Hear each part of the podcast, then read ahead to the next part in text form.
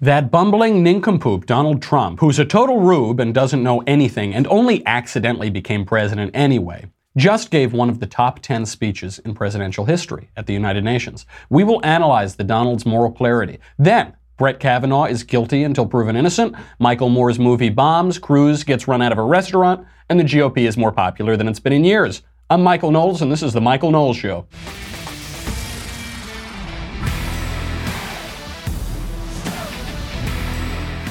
Oh, do we have a lot to get to today? Oh, is this just superb? Uh, I was up, you know, the, this speech wasn't that long ago. I watched the whole thing. I'm going to go through it. If you haven't seen it, we will go through it point by point. It was one of the great presidential speeches, which is why the UN audience absolutely hated it. Before we get to that, we have to thank our wonderful sponsor. And you know, I couldn't have watched this speech without them. I couldn't open my eyes in the morning without them. Black Rifle Coffee. National Coffee Day is coming up September 29th. You know what is going to be in my morning mug? Black Rifle Coffee mixed in with some nice little helping of leftist tears. Some people like cream, some people like 2% milk. I put in leftist tears and it's very delicious. Sort of an Americano. Uh, Black Rifle's Coffee Club makes things easy. You just pick your blend, the amount that you want. Black Rifle ships your coffee right to your door every month. You don't need to worry about it. You don't have to run out of coffee like I always would do, especially when I was single. Uh, it is great. It's roast to order, guaranteeing you fresh, delicious coffee with every order. I love these guys the most important thing, number one, is that they make excellent coffee. That's actually all I care about with my coffee, and they really, really do. After that, I love it because they, uh, you know, they're tied in with veterans causes, first responder causes. It's just great. It's pro America. They've got a beautiful gun right on their on their logo. It is great. Uh, right now, visit blackriflecoffee.com/covfefe, C-O-V-F-E-F-E. Get 15% off your order. You will not regret it. It will become your favorite coffee, as it has mine. BlackRifleCoffee.com slash Covfefe, C-O-V-F-E-F-E. Don't worry about, you know, all of that, those other coffee stores that look like homeless shelters now.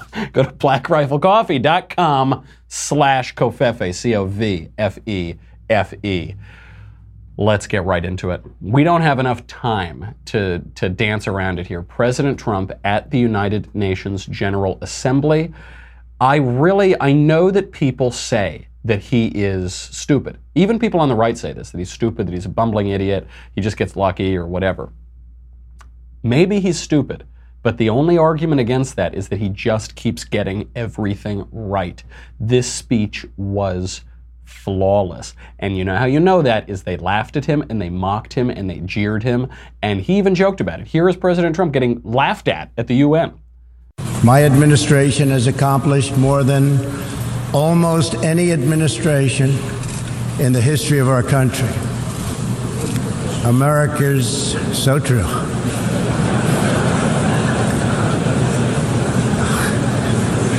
Didn't expect that reaction, but that's okay. So he says, My administration has accomplished more than almost any other administration, which is true. I mean, he had very low expectations to begin with, but everything has gotten better under his watch, and in some cases, better at record highs. Uh, joblessness, the stock market, uh, foreign affairs have been handled very ably. Protection of rights, expansion of freedom, deregulation. It's all going really, really well, but they laugh at him. Now, I was very impressed with President Covfefe here because typical President Covfefe would just like start, he would just turn around and moon the entire audience. He'd say, like, screw you guys, who cares what you think? But he actually handled it with a little bit of charm. He said, oh, okay, didn't think I'd get that reaction here. That's okay. And then he launches into this speech. I don't know who wrote this speech. I suppose it could have been Stephen Miller. Apparently, he writes a lot of these great speeches. Whoever it was deserves an award. It got everything exactly right. The diction was beautiful. The priority of the prioritization of policy was beautiful. It just struck all the right notes at all the right times. So let's get into it. Here is President Trump on global governance to the UN itself.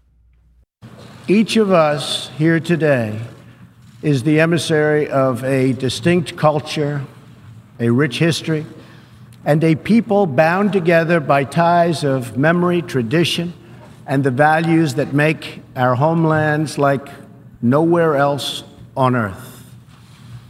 That is why America will always choose independence and cooperation over global governance, control, and domination. I honor the right of every nation in this room to pursue its own customs, beliefs, and traditions. The United States will not tell you how to live or work or worship. We only ask that you honor our sovereignty in return. From Warsaw to Brussels to Tokyo to Singapore, it has been my highest honor to represent the United States abroad. You hear that? You hear they're not laughing now. They're not. They were just laughing. Oh ha ha ha. Oh Donald. Ha ha ha ha ha. But they're not laughing now. The first thing I want to point out, because a lot of people on Twitter, the, all the headlines, all the news headlines are President Trump gets laughed at at the United Nations, and they say this is so embarrassing. This is. Consider who's laughing. Consider the people who are laughing. First of all, some of the most horrific countries on earth, Venezuela, Iran, those guys are like, okay, they're laughing, ha ha ha. Who else is laughing? People in the European Union, people whose defense we pay for, people that we're defending. Who else is laughing? People that we give money to in foreign aid. Who else is laughing? People who would take away the rights of their citizens and of citizens around the world to govern themselves. That's who's laughing. Great. I hope that I hope those guys would laugh at me. I really hope they'll laugh at me. And they're not laughing now. When he gets into this, they're not laughing. This isn't going to be some fluffy, eccentric speech. He is laying this out very clearly. The United States will resist global governments, global governance by bodies specifically like the United Nations and the International Criminal Court. And all, you know, there is a movement right now around the world, especially in Europe, to pull away from these supranational institutions and organizations that take away people's rights to govern themselves. Trump isn't using Trumpy language here. He's not using colorful language. He is getting right to the heart of it, and, and they are listening.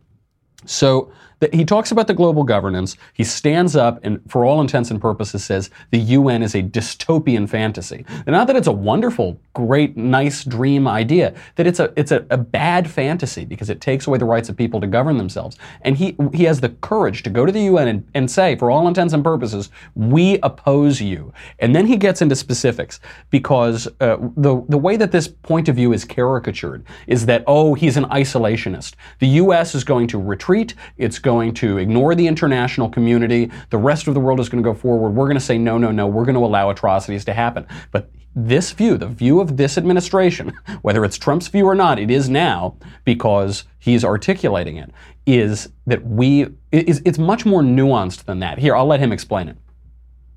In this vein, we urge the United Nations led peace process be reinvigorated but rest assured, the United States will respond if chemical weapons are deployed by the Assad regime. You hear that. It's not they can do whatever they want. Oh, let Russia do whatever they want. Oh, let Assad do whatever they want. No, it isn't that. He's saying the peace process in the UN wants to keep going on. That's we won't interfere with that. We're not going to make it our national priority to rebuild a country in Syria or to institute regime change or to do any of these pie in the sky Wilsonian endeavors in Syria. But there is a moral minimum. He said, look, you don't have to choose between total isolation and nation building. You can have a moral minimum here, which says, we're going to let this keep going on. We're going to uh, not impose, entirely impose from right above Western liberal democracy on Syria. But, but, if the regime in Syria uses chemical weapons in violation of international treaties, it, like a butcher in a bloodbath, we will intervene. We will intervene. I, we're not trying to intervene, but if you make us intervene, we will. We will insist upon a moral minimum in the international order. If you don't meet that moral minimum, we will take your country away, it, or we'll at least hit you pretty hard. If you do meet that moral minimum, you can govern yourself in peace, unmolested by us. This is a nuanced view, and it's this is the steel man. This is the serious view that Trump's critics on the left and the right, the Wilsonians and the isolationists, uh, won't acknowledge, which is that there there is a middle ground that respects the sovereignty of nations. Then uh, he goes on into the refugees, and this is where uh, th- this is where demagogues, also on the left and the right, want to hit him, and this is where the nuance of this position is so clear.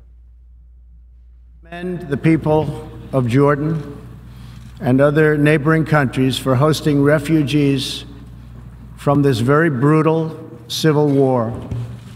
As we see in Jordan, the most compassionate policy is to place refugees as close to their homes as possible, to ease their eventual return to be part of the rebuilding process. This approach also stretches finite resources to help far more people, increasing the impact of every dollar spent. Notice the language. We appreciate people who are taking in refugees in neighboring countries, countries like Jordan or wherever, because this issue gets demagogued. They say, oh, if Europe will not allow itself to be flooded by young Muslim men from failed states who haven't been vetted, from Syria, from Afghanistan, from wherever, then if you don't allow that, then you're not compassionate, then you're wicked, then you're evil, you're unchristian, you're unwestern, you're unliberal, you're on this, you're that, you're this or that. It, same thing in the United States. Barack Obama wanted to flood the country with refugees from Syria. It, we said, why do they have to come here? Why on earth would they go from Syria, pass through all the neighboring countries, get into uh, Eastern Europe, Western Europe, cross the Atlantic Ocean, go to the United States? Why is how is that the solution? How are you unchristian if you think that maybe that's not the most efficient way to care for these people? Why? But th- there are vested political interests in making that happen. There are vested political interests by the left by the advocates of World Federation, by the advocates of global governing bodies like the United Nations, who want that to happen because they want to erase, for all intents and purposes, national boundaries. President Trump is saying no. I'm not going to let you call me anti refugee or anti compassionate or whatever. I think that these people should be taken care of. We should support efforts to take care of them, but it doesn't mean they have to flood countries that are thousands and thousands and thousands of miles away. It doesn't make any sense. And he makes a good point there at the end. He said there's nothing efficient about that. If we want our dollars, our charity dollars, to go as far as they can, help as many people as they can, why would we be flying all of these people over to the United States or, or go, going, you know, thousands of miles through Europe when we could help them in neighboring countries? And then he, he strikes that point home. He says they need to be in those neighboring countries so that they can rebuild their country when the Civil War is over. And he's calling their bluff because all the, the pro immigration, pro refugee people say, look, where else are they going to? Their countries are under attack. They just need it. They're refugees. They just need a temporary place to go. Well, okay, but if they're going to go uh, to a temporary place, why bring them to America? It's much harder to get back. Of course, what their real purpose is, is to bring them all to the West, bring them all to the United States, have them become American citizens in large numbers, and uh, and disregard the will of the American people, whether or not they want that many refugees, that many unvetted people, that those that culture that comes from a war-torn area to come to the United States. Oh, you can't do that. And they demagogue on the issue, and they say if you don't permit that, then you're you, you're not living up to your own values, which nobody else lives up to, but also you're you're uh, unchristian. Those values that undergird our, our civilization. You know, uh, cardinals, bishops have said this. You have to welcome all of the refugees. Welcome all of the refugees. And President Trump is being very nuanced here. He's saying, we would like to help them. We want to help them in the way that is best suited for their interests and for their nations and for their countries. And what does the left say to that? They have nothing that they can say to that. It totally exposes the lie, which is that it's not about helping refugees from a particular civil war. It's about transforming the makeup of Western countries in the United States. Uh, then he gets into uh, Iran. Now, you know, Barack Obama made Iran the pinnacle of his foreign policy. He was willing to give away everything he had, and a lot of things that he didn't have, to secure the Iran deal, which, for all intents and purposes, put Iran on the path to get a nuclear weapon. President Trump singles out Iran. But the reason he singles out Iran is not just because they're bad guys, although they are bad guys. It has everything to do with the nation state, with nationalism, with the international order. Here's him calling out Iran. Every solution to the humanitarian crisis in Syria must also include a strategy to address the brutal regime that has fueled and financed it. The corrupt dictatorship in Iran Iran's leaders sow chaos, death, and destruction. They do not respect their neighbors or borders or the sovereign rights of nations. So listen to that. They don't respect borders. They don't respect the sovereign rights of nations. He points out that they're bad guys and they're brutal and they're all of this. But there are a lot of brutal regimes around the world. There are plenty of brutal regimes, and over the course of history, brutal regimes are the norm. They're not the exception. So, what makes Iran so awful is that Iran undermines the international order and the system of nation states that we've had for 350 years. Iran has always done this since the Iranian Revolution decades ago. They try to keep one foot in the international order and one foot out. So they'll speak at the United Nations, they'll send their uh, heads of state to speak at Columbia University. They have different agreements with other countries. They'll sign on to fake treaties with the United States under Barack Obama. They'll demand money. They'll demand to be treated as though they're serious players in the international community. And then they'll fund Hezbollah. And then they'll fund Hamas. And then they'll fund this. And then they'll fund this. And then they'll fund that. And they'll fund terrorists all around the world, the largest state sponsor of terror around the world.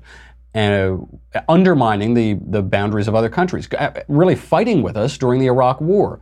Uh, why would we tolerate this? Why could we tolerate this country having one foot in and one foot out? Either you're in to the system of nations or you're out of it.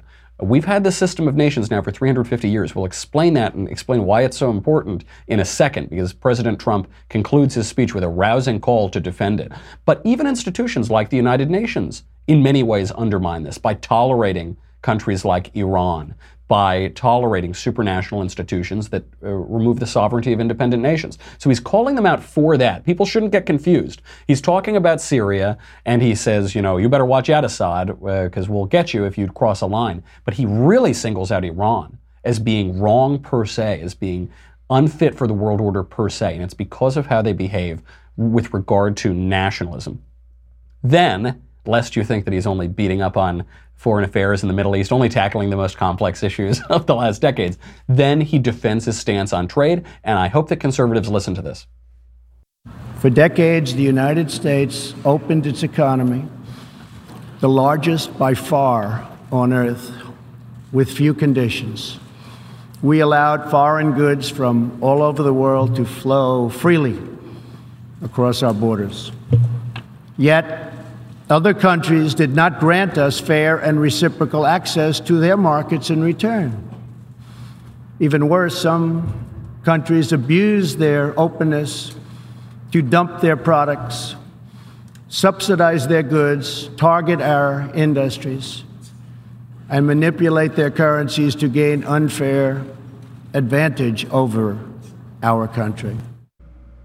Beautiful, because a lot of conservatives now are saying Donald Trump is anti free trade. There's nothing in that statement that makes it, him sound anti free trade. He's not saying that the problem was that we opened up our markets to foreign goods. He's saying the problem is we didn't get their markets in return, which is what uh, people who have been defending this policy of threatening tariffs have been saying uh, for a while, which is that this is, we, we never had free trade. We never had really free trade before. Free trade is a wonderful thing, but people are not playing by the rules. Just to take China alone, they steal our intellectual property, they uh, manipulate their currency. And this is not something that Donald Trump just started talking about. I was on Jon Huntsman's campaign in the early days of that campaign in 2012, and he was a, a hardliner. He was running in many ways like a Tea Party candidate. And he was saying we need to force China, about which he knew a lot because he was the uh, ambassador to China he said we need to force them to stop manipulating our currency and, and stealing our IP. Now President Trump is actually following through on this, putting a lot of pressure on China, and conservatives are attacking him. But previously, before the Trump era, there was widespread agreement on this from virtually all flanks of the Republican Party, from the conciliatory, nice tone, you know, more elite end of the party all the way to the populist end. There was a, a, consensus that you need to force people to play fairly on trade. Now they're attacking him as though he doesn't know anything about economics.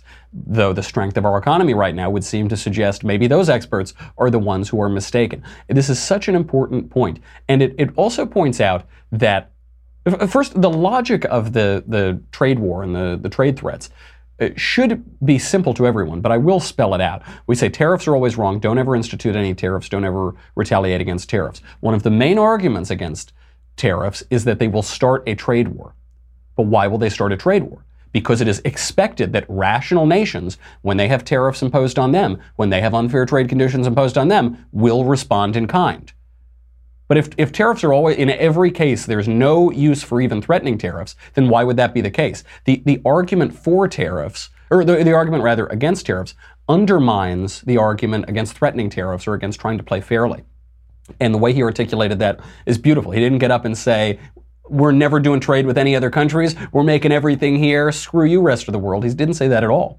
He said, You've got to play fair. And he said it right to their face, right in the General Assembly. Then we move on to the John Bolton of it all. I was waiting for President Trump to rip his mask off, show that giant walrus mustache, and, you know, have put the glasses on and the big glass ring, and just have John Bolton screaming at them, Did you miss me, boys? Did you miss me? It's been a while, huh? He takes on the International Criminal Court. Here it is. For similar reasons, the United States will provide no support and recognition to the International Criminal Court. As far as America is concerned, the ICC has no jurisdiction, no legitimacy, and no authority. The ICC claims near universal jurisdiction over the citizens of every country, violating all principles of justice, fairness, and due process. We will never surrender America's sovereignty to an unelected, unaccountable global bureaucracy. America is governed by Americans. We reject the ideology of globalism and we embrace the doctrine of patriotism. Around the world, responsible nations must defend against threats to sovereignty, not just from global governments, but also from other new forms of coercion and domination. Beautiful. Uh, what this does, uh, the United States didn't have to articulate this policy. John Bolton articulated it and uh, spelled out what the State Department was going to do about it. A few weeks ago at the Federalist Society, he said the ICC is dead, the International Criminal Court, which is going to go in and try to prosecute American soldiers. They're dead to us. We will take every action against them that we have to take. But President Trump chose to under, underline this today at the UN. That's beautiful because it means that it has the support not just of the wonks and the State Department, whatever. It has the full support of the President of the United States. It's the official policy of the President. Uh, George Bush, uh, when he was president, uh, talked about this as well, pulled us out of uh, talks for the I- ICC, and Donald Trump is underlining that beautiful thing. And he says, We will pursue a policy of patriotism. We will not submit to this. Submit is the key word because I think a lot of people on the left, they think, oh, the ICC sounds great. Oh, there's, a, there's an international, supranational body hovering above us all, and they're going to hold everyone to justice, all the bad guys around the world. Why wouldn't we support that? The United Nations, it's, it's united. It's united. Why would you what? You don't want to be, you want to be divisive? You want to be the divisive nations? Oh, it's so nice. Ooh, the European Union, they're union. Oh, yeah. To whom are these international organizations accountable? To whom? To you, the voters? To you, Americans? To you, the people who hold our values and have our culture and believe what we believe? Or are they responsible to Venezuela? Or are they responsible to North Korea? Or are they responsible to Iran? Or are they responsible? Who, to whom are they responsible? To what ideas? You know, different countries have different ideas, different cultures have different ideas. Which ideas are going to govern them? And what recourse will you have against them if they start treating you unfairly, if they start targeting you, if they start oppressing you?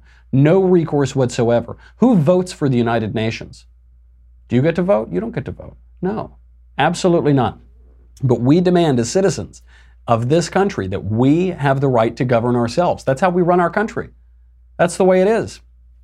Donald Trump is underlining that, and he's exposing the shallow, saccharine sentimentality of these international bodies for what it is. Then he gets to the heart of it.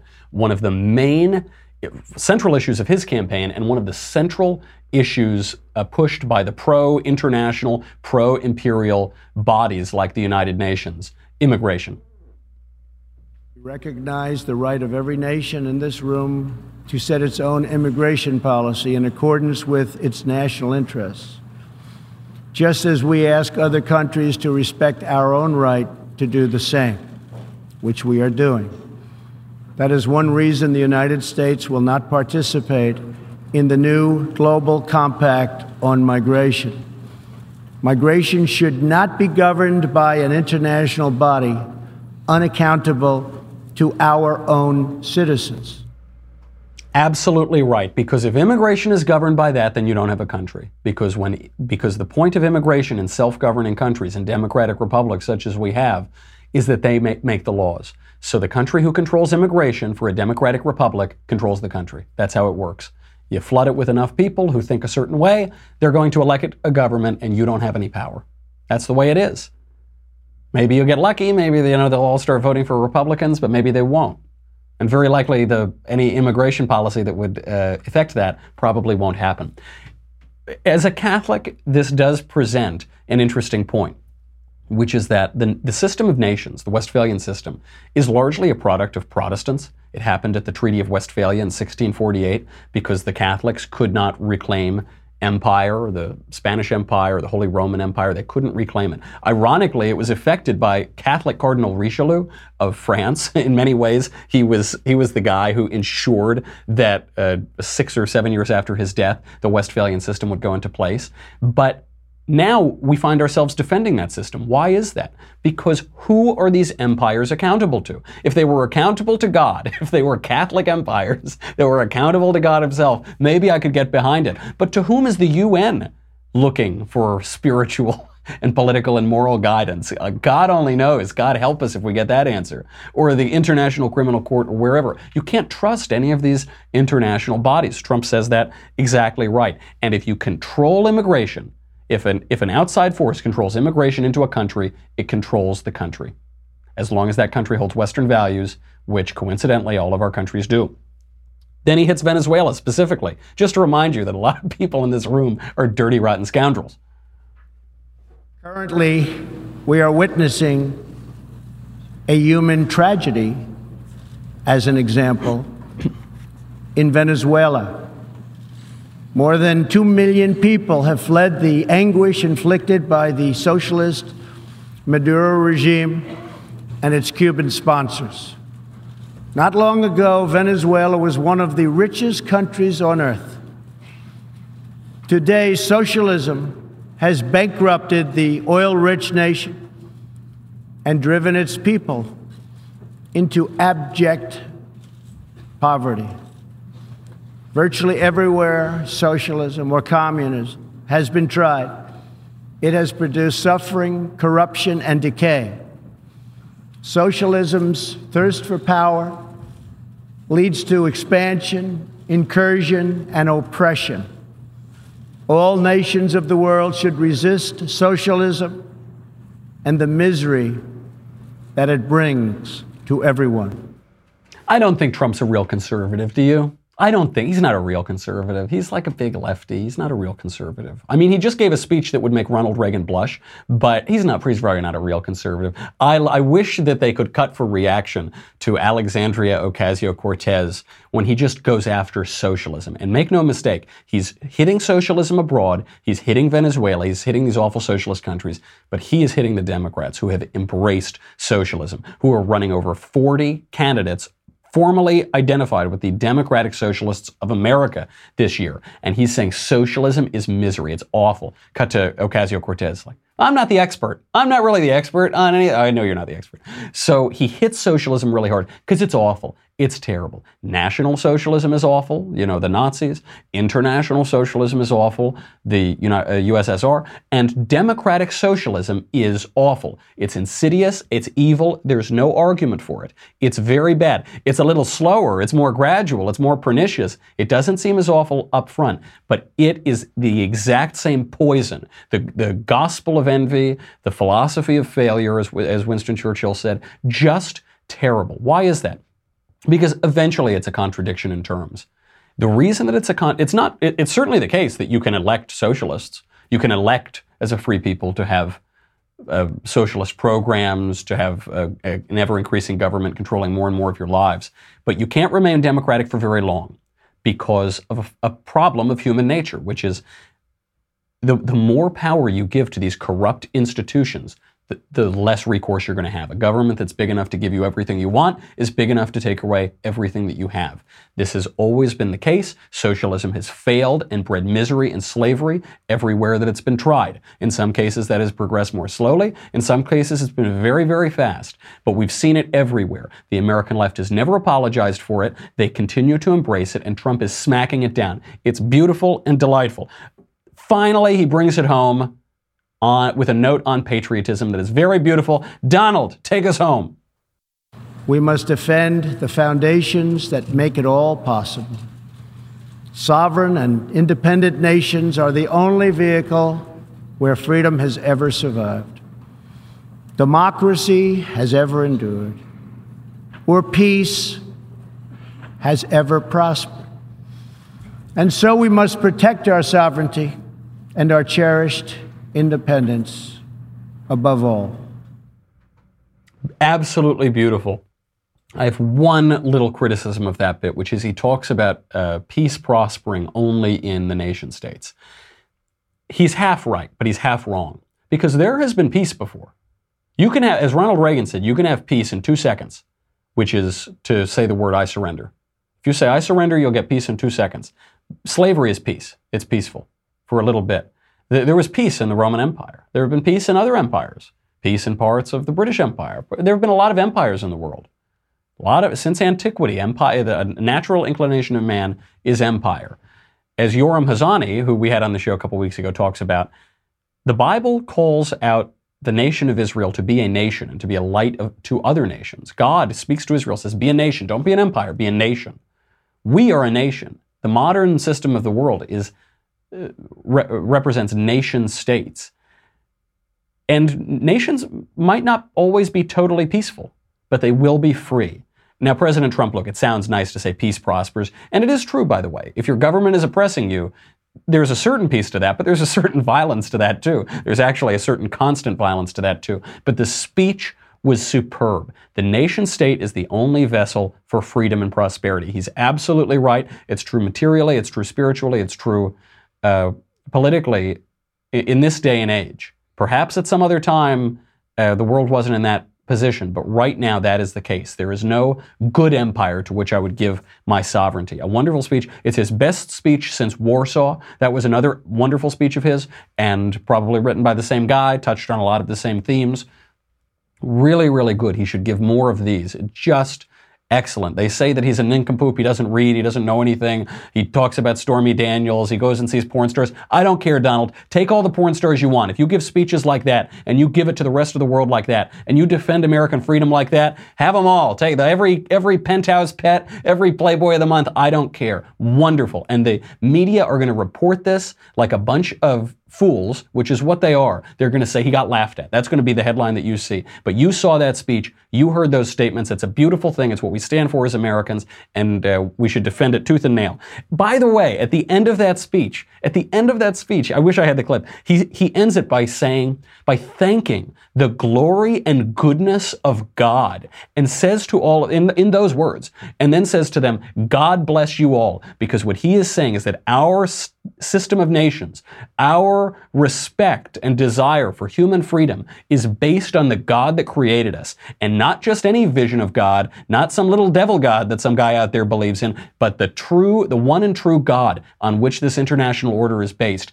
Beautiful, wonderful statement. They say he's a lapsed Presbyterian who doesn't go to church doesn't really bother me. Doesn't bother, maybe it bothers him. Maybe he should talk to his God about that. But if he is speaking so bluntly, so clearly, and so uh, precisely about our nation states, about our country, about, about the values that our country is based on, and the God who gives us those values, mwah, more power to him. Wonderful speech. We got a lot more to get to. Unfortunately, I got to say goodbye to Facebook and YouTube. Ironically, it's National Voter Registration Day.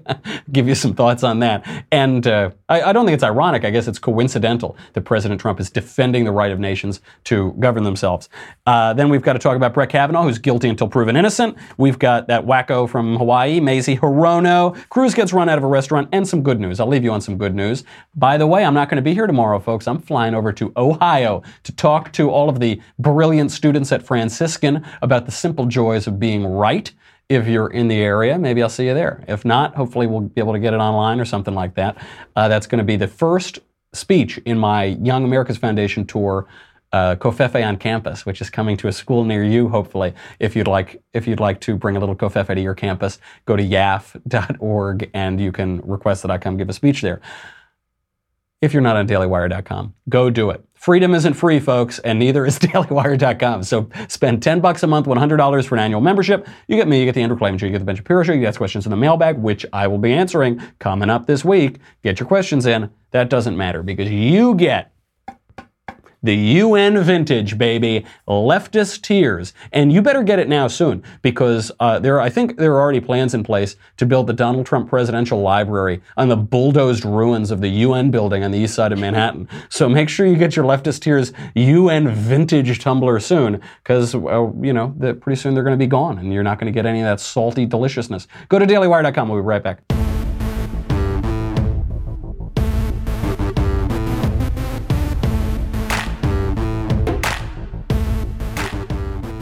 It's National Voter Registration Day. This is a fake holiday that was invented in 2012, but it's a wonderful coincidence because Trump just gave an entire speech about how you vote, you get to determine the course of your country, and some jokers at The Hague or in Brussels or at the United Nations don't get to do that for us.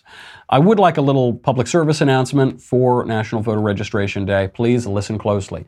If, well, if you're listening to this show, this won't be a problem, but tell your friends. If you do not know anything about or have any stake in the history or the government or the public debates of this country, don't vote. Don't vote. Don't vote. Don't. There's nothing good about voting if you don't know anything. It's actually bad to vote if you don't know anything. Do not do it. If you have no stake in the country, if you don't like the country, if you don't like your countrymen, don't vote. Don't vote. It's a bad idea to vote then. Why would you remember a few years ago when Puff Daddy did that campaign of like vote or die because I'm going to kill you if you don't vote? Don't worry. He's old now. He's not going to he's not going to hurt you anymore. Don't vote. If you do know something, go vote. And don't forget guys, don't forget. Uh, election day is coming up. Election day is coming up this November. If you if you're a Republican, election day is this November. If you're a Democrat, election day is in December. So mark that on your calendar. Circle December. You say, I got to go vote in December. I don't want to miss it. And if you're, and then close your ears for a second. If you're a Republican, it's in November. It's, it's, but don't, don't listen to what I just said. It's November. Um, just a little PSA for National Voter Registration Day. Okay, Brett Kavanaugh, that dirty, rotten, murderous, genocidal, rapist maniac, NBC told me, is guilty until proven innocent. So this is what they've all been saying. They've been saying a bunch of not a bunch, really just a few, of these Democratic activists who say that a guy who looked like Brett Kavanaugh walked by them in 1942 and uh, they're saying that he's unfit for the court because of that. The ones who are making these absurd sexual allegations that have no corroboration whatsoever, that people who are called witnesses in them have denied and said they don't exist. Uh, the stories have been changing year over year. Women have been changing their stories coming out of the woodwork. Brett Kavanaugh has solid defenses for all of these things. The left is saying he's guilty until proven innocent. Here is MSLSD. I believe isn't that isn't that what Rush calls? No, he calls it PMS NBC. That's even. Uh, in any case, MSNBC speaking to the senator from Hawaii, Mazie Hirono. Here they are. Do you believe that Brett Kavanaugh should deserve eh, or does deserve the same presumption of innocence? And your response was that you put his denial in the context of everything you know about him in terms of how he approaches his cases. I'm sure you're aware that uh, in conservative circles there is some outrage, some anger at your comment. Oh, listen to that. Did you hear that? She said, she said, yeah, you know. So you said that he's guilty until proven innocent, and uh, I can't even believe we have to talk about this, but in certain conservative circles, they think it's bad to be guilty until proven innocent. Pfft dummies. No, our country is founded on the basis. Our country depends upon the basis that you are innocent until proven guilty, not the other way around. And listen, but MSNBC's lady, I don't know her name, is talking to Senator Hirono as though this were weird. She's actually admitting that only conservatives have standards of justice, and that the left, like, yeah, we would we would bulldoze all of them if we got into power. And then listen to Mazie's response. Do you believe Judge Kavanaugh does deserve a presumption of innocence or not? Look, we're not in a court of law. We're actually in a court of credibility at this point. And without having the, the uh, uh, uh FBI report or some semblance of trying to get corroboration, we are left with the credibility of the two witnesses. Corroboration of what? Did you just hear what you said? You said we so she made this fake dichotomy. We're not in a court of law we're in a court of credibility which is a which a court of law is a court of credibility right? So it's, it's just one of those things that politicians of both sides do this where they say like country over party. You're like right i'm in the party to help my country dum dum. It's the same thing. They're not dichotomies. But uh, but she, so she says that whatever fine she's a politician. But then she says you know look without any corroboration of these bogus ridiculous claims that are being refuted left and right by everybody named in them We've just got to believe the accusers. No. So the way it works, Mazie, is if you don't have corroboration, then you don't believe the accusations. Then you don't believe the accusers because there's no corroboration for them. Uh, does she know what corroboration means? Does she know what credibility means? Does she, she uses these words and she has no idea what they mean. By the way, is it not a miracle? It's probably because he's at the UN and he's distracted, but uh, that the president has not started calling her Crazy Mazie. Her name was built for a Trump nickname, and it, she's like the only person that doesn't have one yet. I am sure by the time this show airs today, he'll already be calling her that. Uh, really outrageous, but they're being honest. Good on them for being honest, which is saying we want to bulldoze standards of justice. We don't support the rights of the accused, especially if they're old white guys or middle aged white guys in the case of Brett Kavanaugh. Uh, we don't want any of that. Uh, good. That's okay. That's what they're offering up in uh, in November, and, and, this isn't going to play very well for them. Um, did you see what happened to Ted Cruz at that restaurant last night? Here, just very quickly, Ted Cruz and his wife were sitting at a restaurant. They were having, you know, a nice dinner, and then a bunch of mainstream Democrats came in and behaved as mainstream Democrats are behaving in 2018. We believe survivors. We believe survivors. We believe survivors. We believe survivors. We believe survivors. Beto is way hotter than you do. We believe survivors. We believe survivors. We believe survivors. God bless you. Excuse me. Let my wife through. We believe survivors.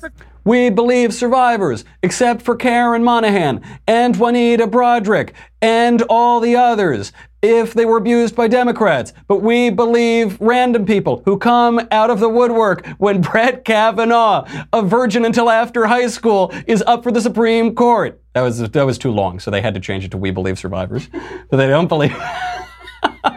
oh my gosh! I wish I could say that these were wacko lefty lunatics. It's not. They're not. They're not. All of these. This was the top trend on Twitter yesterday. We believe survivors. N- none of these women, by the way, have have accused anyone of rape. Not, not, not even like the wackiest explan- uh, uh, accusations have involved rape. But that's what they say. We believe, so we believe. Okay. So they chase him out of this restaurant, and and uh, there's this guy on Twitter. He's a transgender activist named Charlotte Clymer, who said he tweeted out. He said, "Well, you know, Beto O'Rourke has never gotten chased out of a restaurant." Yeah, because his opponents aren't hysterical children like the Democrats are. Right. That yeah, we don't do that. I'm very proud to say we don't do that.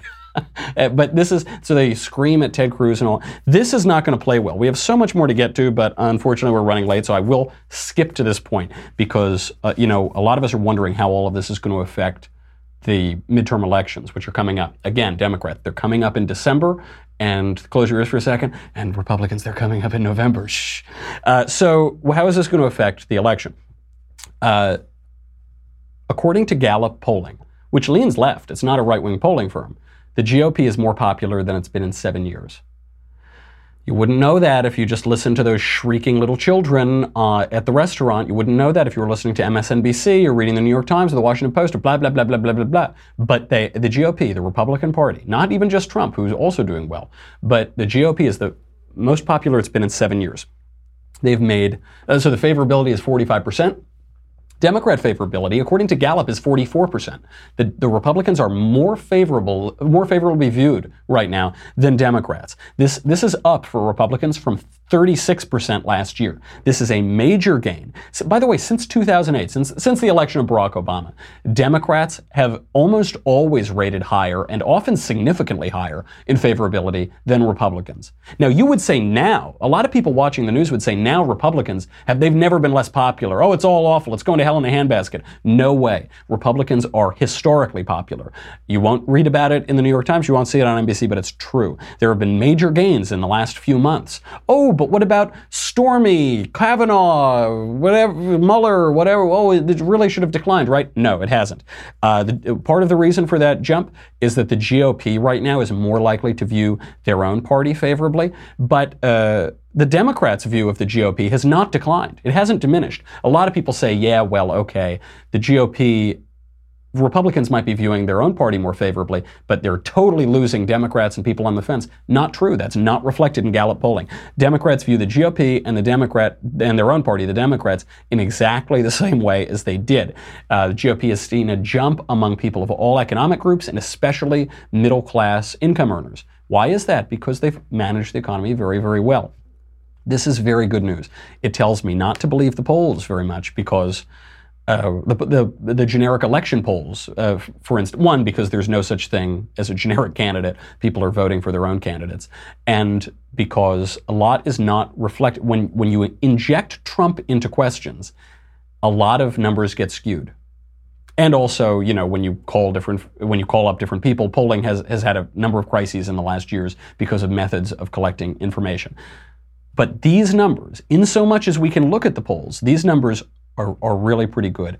And if President Trump keeps going up there and offering a choice, not an echo, not being Democrat light, not being UN light, not but going out there and going after them and defending American interests, which are in the interests of the world for America to follow American interests, uh, I could see great popularity. I could see being surprised in November because it's true historically we should lose the House. Maybe we will lose the House, but I, I could see a real surprise. Now, if they back down, if the Democrats go squishy, if Chuck Grassley doesn't hold this damn vote, if, uh, if Republicans cave, I could see a blue tidal wave coming and taking us all. The choice is up to our elected officials, uh, but at least one of our elected officials today handled himself very, very well. Okay, that's our show. I got to get out of here.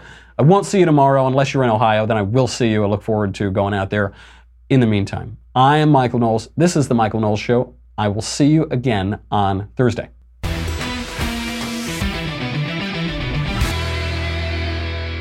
The Michael Knowles Show is produced by Senia Villarreal, executive producer Jeremy Boring, senior producer Jonathan Hay, our supervising producer Mathis Glover, and our technical producer is Austin Stevens.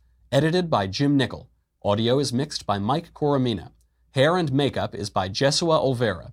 The Michael Knowles Show is a Daily Wire forward publishing production. Copyright Forward Publishing 2018.